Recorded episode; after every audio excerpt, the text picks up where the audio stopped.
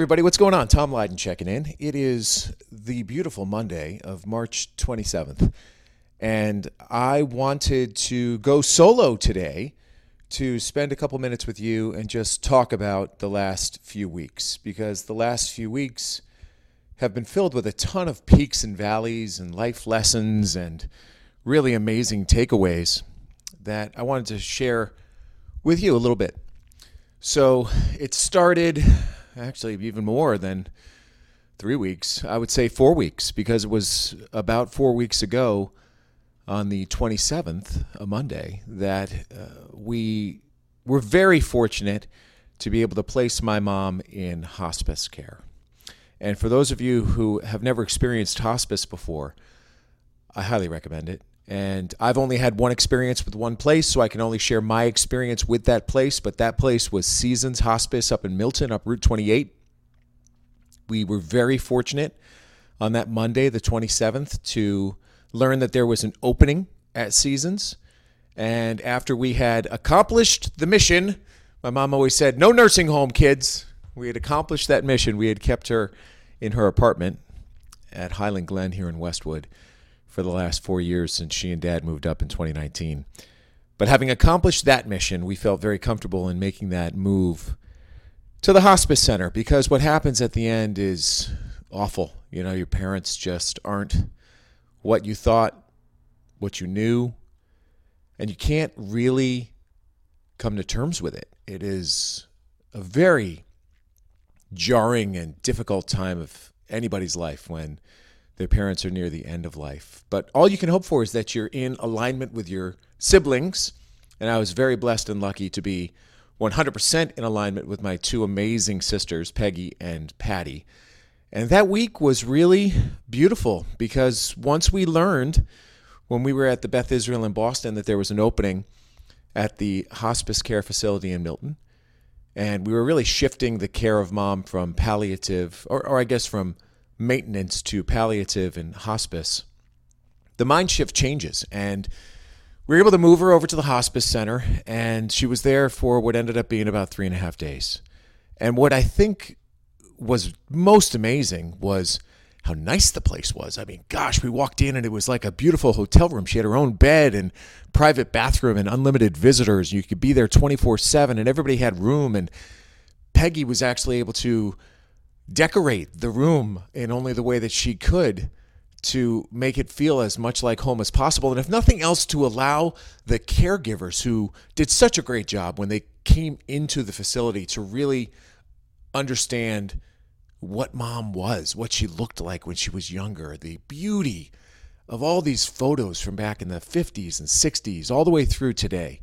A couple of photos with mom and dad and you know, we listed so many of the relatives' names on the board so that the caregivers would know who we were. And, you know, all of those who were closest to mom really had a great opportunity to visit her in those final days. And if you've ever had a loved one in the hospital, I think most of us are used to a specific image. You go into the hospital room and you see that loved one attached to a ton of things, whether it be a monitor or an IV or a this or a that and beep beep beep burp, burp, burp. You know, it's crazy. It's just what you become accustomed to, and it's unsettling at first, but honestly, you kind of get used to it. And that was what I expected a bit in the hospice facility. But the amazing thing about it is that when you make that shift, and it's more about comfort and bringing that person to the finish line, all of that's gone. She had nothing attached to her.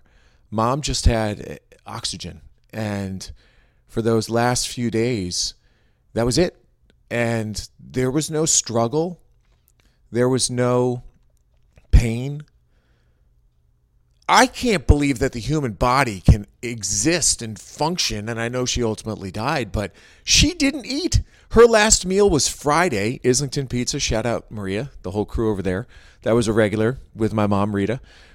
They know Rita at Highland Glen. We've talked about that on Maria's podcast here, but that was her last meal, which is somewhat poetic. So she was able to go from Friday night until Thursday morning without an ounce of sustenance. Sustenance, that's a tough word to say, which just made me shake my head. It was crazy. So, what happens in these final days is obviously you need to reach out to your family members. She has three surviving siblings. One is in California, one's in Long Island, and one's in Connecticut. So, we were in contact with them and the families and letting everybody know what was going on and preparing them for what was the inevitable end of her life here on Earth. So, it was beautiful. It was really a fantastic journey. And my sisters and I, and mom's caretaker, Alice, really got a chance to spend some significant time together over that week. And we've spent a ton of time communicating with each other over the course of the last month. And I'm sure that will continue here over the course of the next few weeks because there's a number of things that still need to get done. But we were with her on the day she died on March 2nd. And I'm going to take this opportunity right now to talk about March 2nd because I don't know if any of you are into astrology or the stars, but on March 2nd, an amazing thing happened in the sky. And if you knew my parents, this is going to ring true to you. If you didn't, a, a, quick overview. Dad was larger than life, big red. He dominated the room. He laughed. He had a huge laugh. He had a huge presence, a huge voice. And everybody gravitated to him. And if he was a planet, he would dominate space, he would dominate the solar system. Dad was Jupiter. Well, mom was Venus. There's no question about that in her grace and beauty and kindness. And on March 2nd, which is the day that mom died, for the first time in our sky since 2015, and for the last time in our sky until 2039, there was a conjunction of Jupiter and Venus.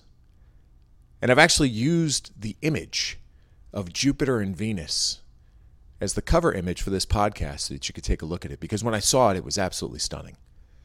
And Jupiter's bigger, but Venus is brighter because Venus is closer. And the image of Jupiter scooping through the sky to pick up Venus and take her on the path to heaven was really unbelievably beautiful. So I've had that image blown up. I have it hanging on my wall, and it is now my favorite piece of art. So the days after and the weeks after, what happens next? A lot. And it's overwhelming because people reach out, and of course, you appreciate that, but you almost can't absorb it all. You almost want to take a little inventory of everything that everybody said because while it's overwhelming, it's very short lived because in this world of 2023, you know, garbage in, garbage out, news of the day, people are giving their condolences, and then boom, it's over. And then all of a sudden, here we are four weeks out, and it's not like I'm longing for somebody to call me today and be like, oh my God, I'm so sorry about your mom. That's not what I'm looking for, any of us are looking for. I think it's just all jammed into such a tight time frame that it's almost impossible to absorb it all. But you do your best and you're hit with these moments of emotion. And what kept us on track were the number of things we had to do logistically because we knew that the services were going to be in Connecticut. However, mom had a great group of friends at Highland Glen here in Westwood, and we knew that we needed to give them an opportunity and us an opportunity to spend time with them to celebrate mom. So we hit that first, and we were able to do that on March 11th, which ironically was the day that my mom's father passed away back in 1982. Purely coincidental but it was certainly a nice celebration at Highland Glen. Had about 50 people. Some locals here from Westwood popped in because they knew they wouldn't be able to make the trip down to Connecticut for the services down there. Had a great little party and knew that that was the first step on the journey. We were able to get the group together, family members from across the country, for an amazing celebration down in Connecticut on the 22nd and the 23rd. And as you're planning for that, you have to you know, buy the cemetery plot and figure out how she and dad and their remains are going to be buried together. And again logistical things that sort of keep you on track and keep you distracted from the emotional baggage that anybody who's suffering a loss is carrying. So when you're sitting in a funeral home and people pop in who you haven't seen in years or in some cases haven't thought of in quite a long time and then they just pop in and with tears in their eyes, reach out their arms and give themselves to you in sympathy. It's amazingly comforting, but it's also really empowering because it allows you to appreciate the impact that your parents had on people who you may not have realized they had an impact on. Yes, you, yes they, their paths crossed over the course of, you know, 40, 50 years, maybe even longer in some cases, but to see those people and see how they've aged along with us as we've aged. And throughout that aging process, they've always had that common bond of the interaction at some point in their life with our family. And it was really an opportunity for so many people to just come in and say that your family touched our family and your parents made a difference to us. Beautiful. Just an absolutely phenomenal experience. We're lucky that my parents had an amazing friendship with Father Tom Thorne. And Father Thorne originally was introduced to the Leyden family back in the late 70s when Peggy was in high school and Father Thorne was the principal of Central Catholic in Norwalk. After a number of other assignments, he ultimately was assigned to be the pastor of Assumption Parish down in Westport, Connecticut. Always get tongue tied there because I live in Westwood now. Westport, Westwood. So he was the pastor of Assumption Parish in Westport.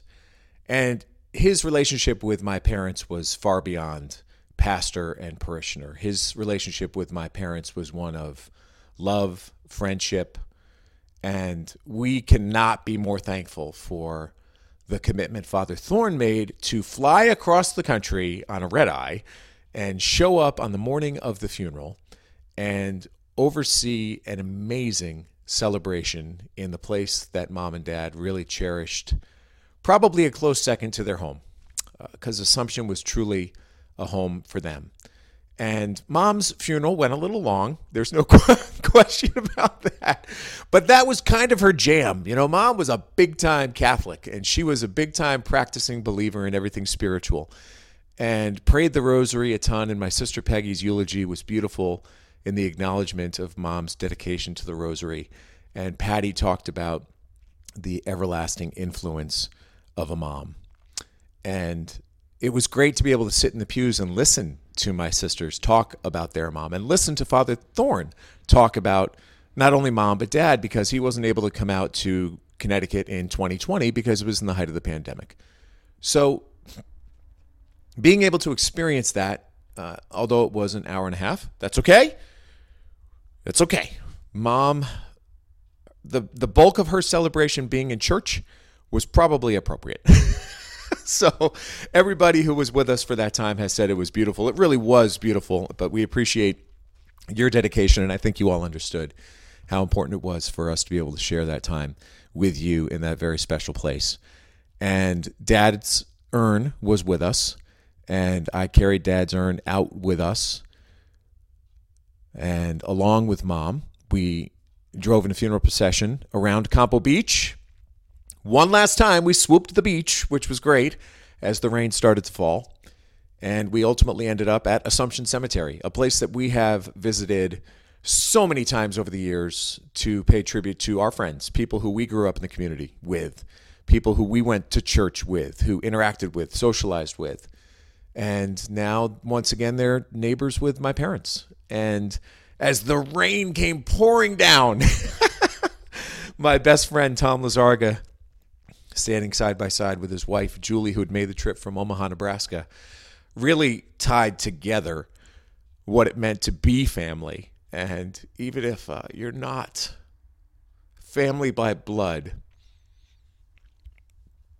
you are family by kinship.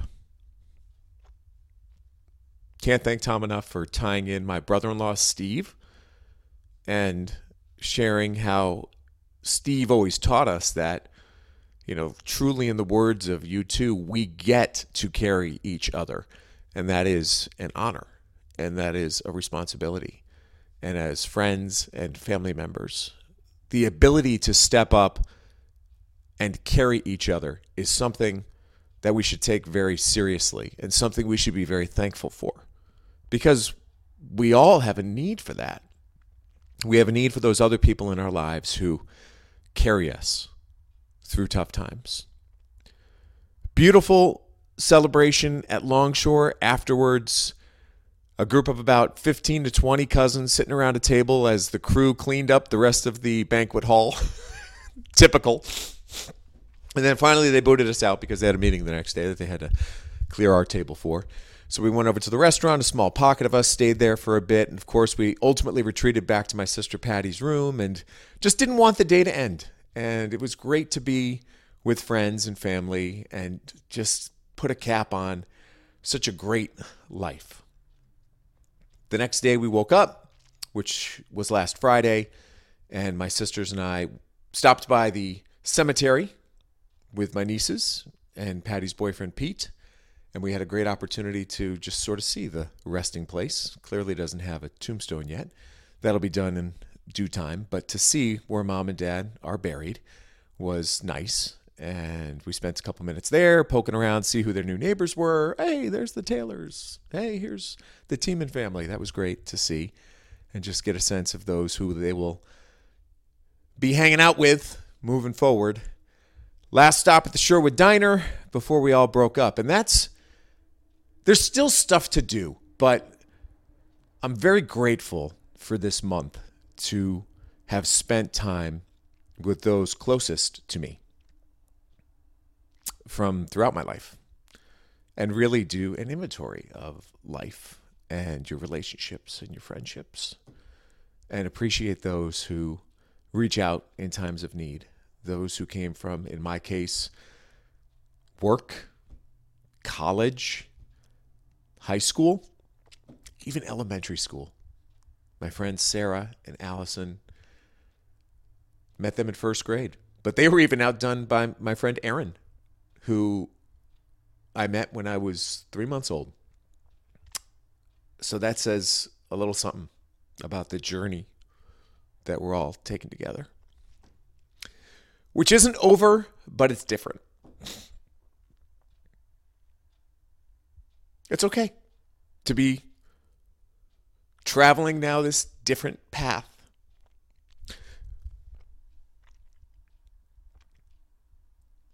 With a different type of interaction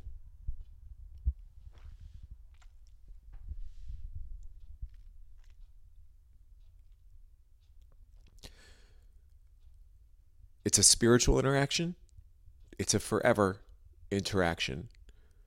And hopefully, anybody who's been on a journey like this or is soon to be on a journey like this can begin to soak in and appreciate everything that's around them. Because every day is not easy. Every emotion certainly isn't pleasant, but it's human and we're allowed to be human. So lean on your friends, lean on your family, and smile and be thankful that you're surrounded by great, great people. So, what's in store here for this podcast moving forward? We're good. We're back on track. I've got a few lined up already this week. You're going to start seeing more from the Westwood Living Podcast Network here in the days ahead. But I appreciate you understanding where we've been over the course of the last month and giving us that time to heal. And if anybody ever wants to chat, I'm always available, T. Leyden at bestversionmedia.com. Reach out, and I'm happy to have a conversation with you about things you're going through, things I'm going through, and the things we'll go through moving forward, hopefully together. I'll leave this one without the cheesy music. Nah, I can't help myself. Thanks for listening, and we'll talk to you soon.